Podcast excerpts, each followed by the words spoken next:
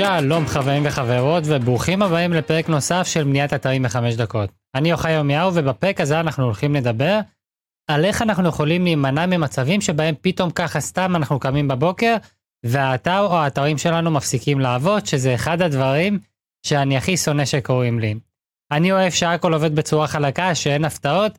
אם אנחנו מסתכלים על עדכונים, על תוספים, על פתאום האחסון נופל, כל כך הרבה בעיות ודברים שיכולים לקרות, ואני מנסה להימנע מהם כמה שאני יכול, ואם אני לא יכול להימנע מהדברים אלו, אני מנסה ליצור לי איזה שהם מנגנונים שיעזרו לי להבין במידה והתרחשה תקלה, וזה מה שאני אשתף אתכם במסגרת הפרק הזה. אני אעזור לכם להבין מה אתם יכולים לעשות על מנת לוודא שיש לכם כמה שפחות בעיות ותקלות עם האתרים, ועל מנת לוודא שבמידה ויש בעיה אז אתם יודעים על זה, ולא מדובר על בעיה שפתאום נמשכת במשך חודש שלם, כמו שזה קרה לי בחלק מהאתרים שלי. אז אחד הדברים הכי גרועים שקרה לי, זה שהיה לי לקוח, שהיה לו תקציב פרסום מאוד גדול, אני הכסנתי את האתר עבורו, והיה מקרה שבו פתאום האתר ככה סתם משום מקום נפל. אני חושב שזה, אני לא זוכר אם זה היה בעיה באחסון, או שזה היה בעיה באתר, אחד התוספים כנראה נשבר, אבל זה משהו שקרה וזה גרם לנו לנזקים די גדולים. מדובר על תקציבי פרסום די גדולים, ובמידה והאתר מפסיק לעבוד בזמן שאני מאחסן את האתר, אז מבחינתי גם האחריות נמצאת עליי. ולאחר שהדבר הזה קרה, וגם אני השתתפתי בחלק מהעלויות של התקציב פרסום, הבנתי שמשהו כזה לא יכול לקרות פעם נוספת, ואם אחד מהאתרים שלי נופלים, אני חייב לדעת על זה. בנוסף, השתדלתי כמה שיותר למנוע תקלות ובעיות שראיתי שחוזרות על עצמם. אז אנחנו נדבר במסגרת הפרק הזה על כל המנגנונים וכל הדברים שאני עושה כדי לנסות להימנע כמה שאני יכול מבעיות באתרים שלי, ובמידה ויש בעיה באתר, אני משתדל עד כמה שאני יכול לדעת על זה כמה שיותר מהר ולפתור את הבעיה. היום יש לי למעלה מ-חמישים אתרים שאני מאחסן, אז אתם יכולים להבין שלא מדובר פה על אתר אחד או שתיים, ובמקרים כאלו שאתם מאחסנים כמות גדולה מאוד של אתרים, זה מתחיל להיות עסק מאוד בעייתי, וקשה מאוד לנטר כל אחד מהאתרים באופן ידני, ואתם חייבים ליצור איזשהו תהליך שהוא יותר טוב. אז הדבר הראשון שאני רוצה לעשות, זה לקחת איזשהו אתר שמאפשר לי לבצע ניטור לכל האתרים שלי, ולראות מתי הם באוויר ומתי הם לא באוויר. אני משתמש באתר שנקרא Domain Monitor, נקודה איי או, עד כמה שאני זוכר. יש מלא אתרים אחרים שעושים את זה, אתם יכולים לבחור איזה אתר שאתם רוצים, ומה שהאתר הזה עושה זה לבדוק כל חמש דקות, האם כל אחד מהאתרים ברשימה שלי, למעלה מ-חמישים אתרים, נמצא באוויר.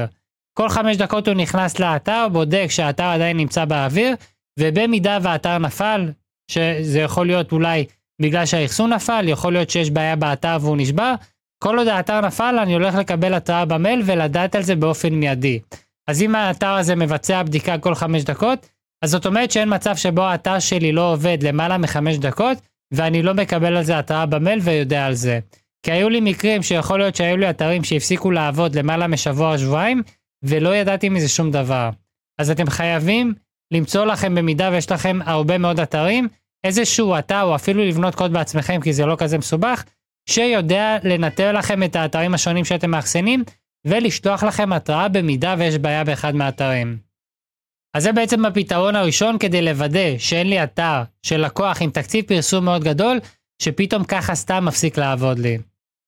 אז במידה ויש לי את הניטור הזה ויש בעיה באתר ואני לא יכול להחזיר אותו, אם למשל האחסון נפל, אז אני יכול לפנות את הלקוח שלי ולהגיד לו שיפסיק את התקציב פרסום, במידה ואני יודע שהוא מריץ תקציב פרסום, כי אפשר להגיע להפסדים מאוד גדולים מהדברים האלה, במידה ומדובר על תקציבי פרסום יומיים מאוד מאוד גדולים, וזה מה שקרה ב... מקרה שלי, וזו בעיה מאוד חמורה שאני חייב להימנע ממנה. הדבר השני שאני רוצה לדבר עליו זה הנושא של עדכונים ופריצות לאתר.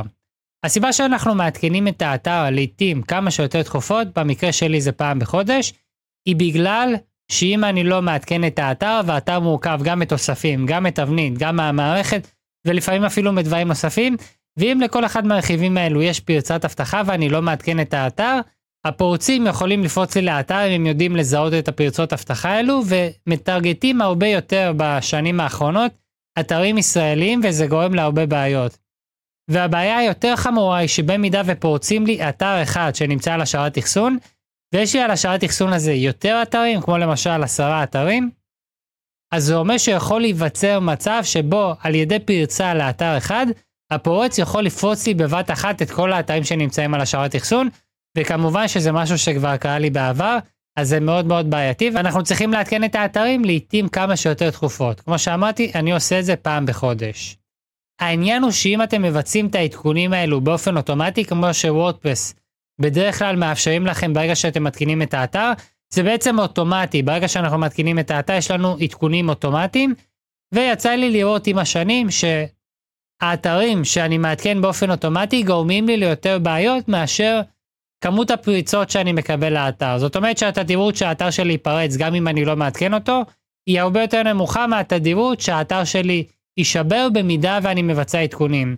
אז אחד הדברים שהחלטתי לעשות זה שאני לא מעדכן את האתרים בכלל באופן אוטומטי, ופעם בחודש אני מעדכן את כל האתרים בבת אחת באופן ידני.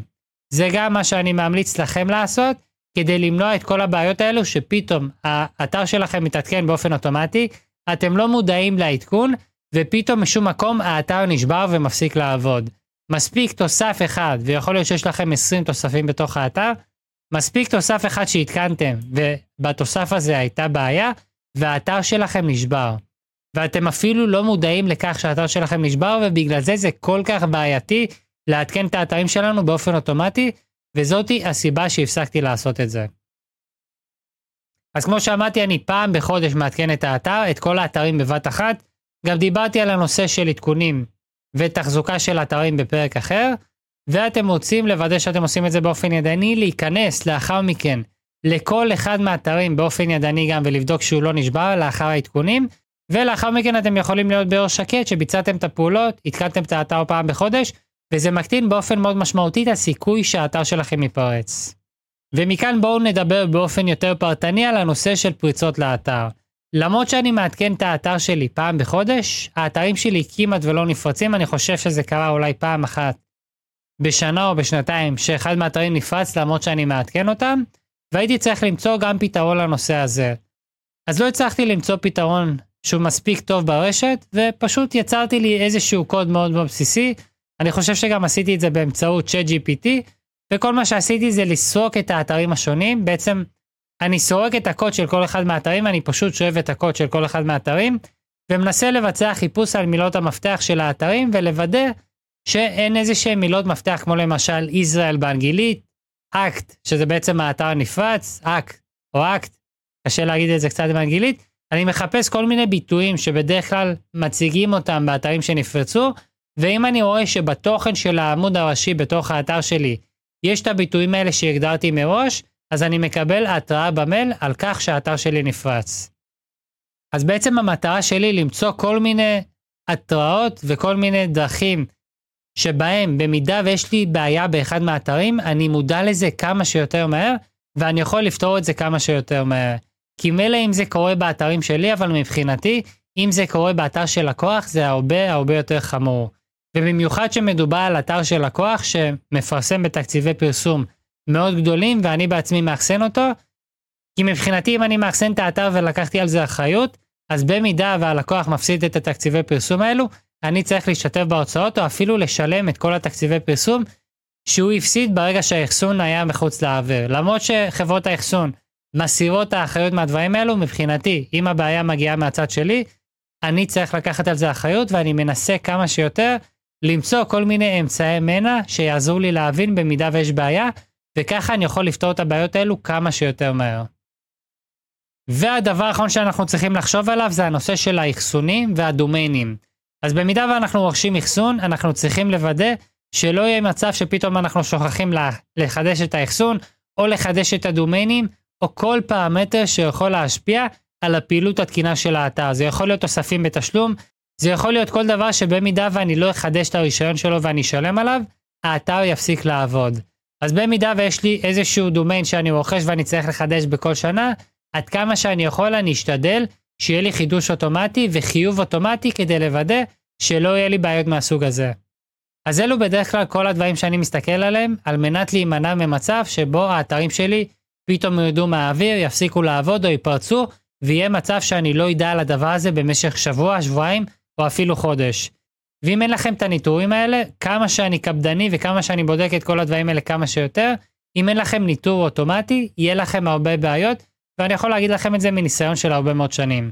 אז תנסו למצוא לכם כל מיני דרכים לבצע את כל הפעולות שיכולות להתבצע באופן אוטומטי, ותנסו למצוא כל מיני ניטורים שיאפשרו לכם לדעת במידה והאתר שלכם מפסיק לעבוד, ובמידה והאתר שלכם נפרץ. אז זהו כל הדרכים שבהם אני משתמש, על מנת להימנע ממצב שבהם האתרים שלי יפסיקו לעבוד, ועל מנת להימנע ממצבים שבהם פתאום יש לי בעיות באתר, ואני אפילו לא מודע להם בגלל עדכונים, או דברים בסגנון הזה. תודה רבה שהצטרפתם אליי לפרק הזה, אני הייתי יוחאי ירמיהו, ואנחנו נתראה בפרק הבא של בניית אתרים בחמש דקות. אז איך היה לכם? אני מקווה שהפרק הזה עזר לכם לפחות ללמוד דבר אחד חדש, שיעזור לכם להפוך לבוני אתרים טובים יותר. במידה והפרק הזה עזר לכם והתוכן שאני מפרסם כאן עוזר לכם ללמוד ולהתפתח, אני אשמח אם תוכלו לעזור לי בחזרה. כל מה שאתם צריכים לעשות זה לשתף את התוכן הזה עם בן אדם אחד, בן אדם אחד שאתם חושבים שזה יכול לעזור לו, וגם לי זה מאוד מאוד יעזור אם תעשו את זה, זה יעזור לי להגיע ליותר קהל ולפרסם תוכן טוב יותר בעתיד. אל תשכחו גם לדרג, לעשות לייק או כל מה שיש בפלטפורמות השונות, ולמי שרוצה, יש לכם בתיאור של הפרק הזה כל מיני הפתעות ומתנות שאתם לא רוצים לפספס. אז שווה לבדוק את התיאור, תודה רבה שאתם נמצאים כאן ומקשיבים לפודקאסט הזה, ואנחנו נתראה בפרק הבא.